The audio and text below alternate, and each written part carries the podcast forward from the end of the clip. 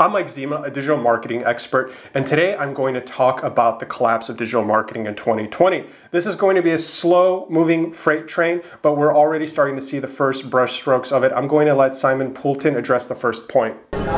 Hey, I'm Simon Poulton. I am the Vice President of Digital Intelligence at Wpromote. Uh, and today I'm going to talk about some of my thoughts about 2020 and the road ahead. Uh, I think one of the biggest trends that we've seen in 2019 is actually the uh, increased focus on user privacy. Obviously, we've seen uh, technology, but we've also seen some legislation around this uh, space, uh, particular things like CCPA. We know that's going to come in very early, but I think the biggest thing facing digital marketers from a measurement point of view is the way intelligent tracking prevention, or ITP, is going to impact the way that we can handle attribution and the way that we think about just the, the ability to measure across Safari.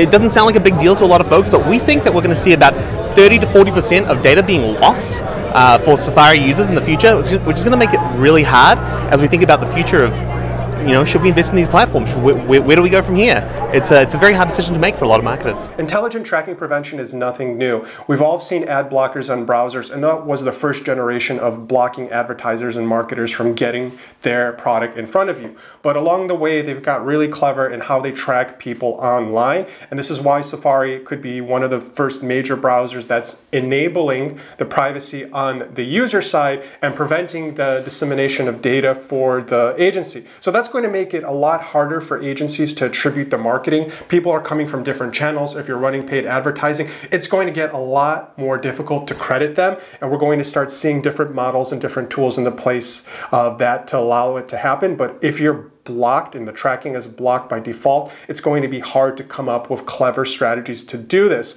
So this is nothing new. Privacy has been growing and rising and there's legislations. A part of being a digital marketer today is you have to be familiar with the legislation and you have to keep up with the rules. That's why Firefox actually is preventing tracking by third-party advertisers by implementing this as a default. So there's options in the marketplace that are growing that are going to make it harder for digital marketers and it's going to make it harder for small businesses to drive those results. So that's why it's really important to build on your brand.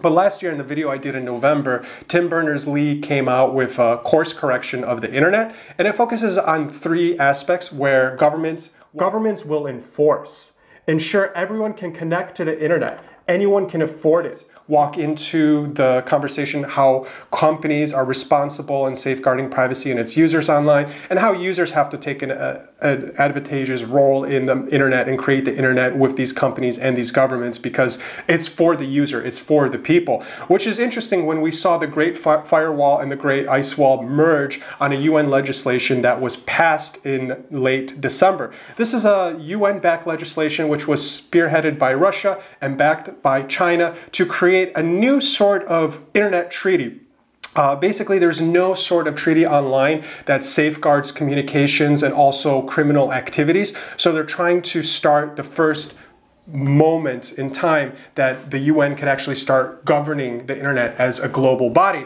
And this is interesting coming from countries that have very closed off internets because last year uh, in December, Russia actually turned off its internet on a Monday for an entire day and they disconnected. So it's really interesting that not only are we seeing increased legislation on the internet, not only is the power going to the user, but the internet in essence is being developed in a way where it can be fragmented. And another interesting development by fragmentation is Ahrefs Ahrefs is an interesting SEO tool that we use. And they announced the search engine in 2019, and they're trying to create their own version of the web that works off different parameters and actually has a better experience in thinking about these tracking and privacy concerns. Of course, the future of the internet has to have that baked in. So we're seeing an interesting development in marketing today. So if you're keeping up with the trends, if you're basically lawyering, lawyering up yourself and learning about the legislations and seeing how that impacts your clients, you're going to have a competitive edge, but you're you're going to have to study and spend more time learning about how all the ins and outs work. And you have to be aware of your tracking, whether it's working or not. Because if you're not tracking and you're vulnerable to losing a lot of your advertising dollars if you don't have the possible systems in place. So make sure you're aware of this and upcoming trends in 2020.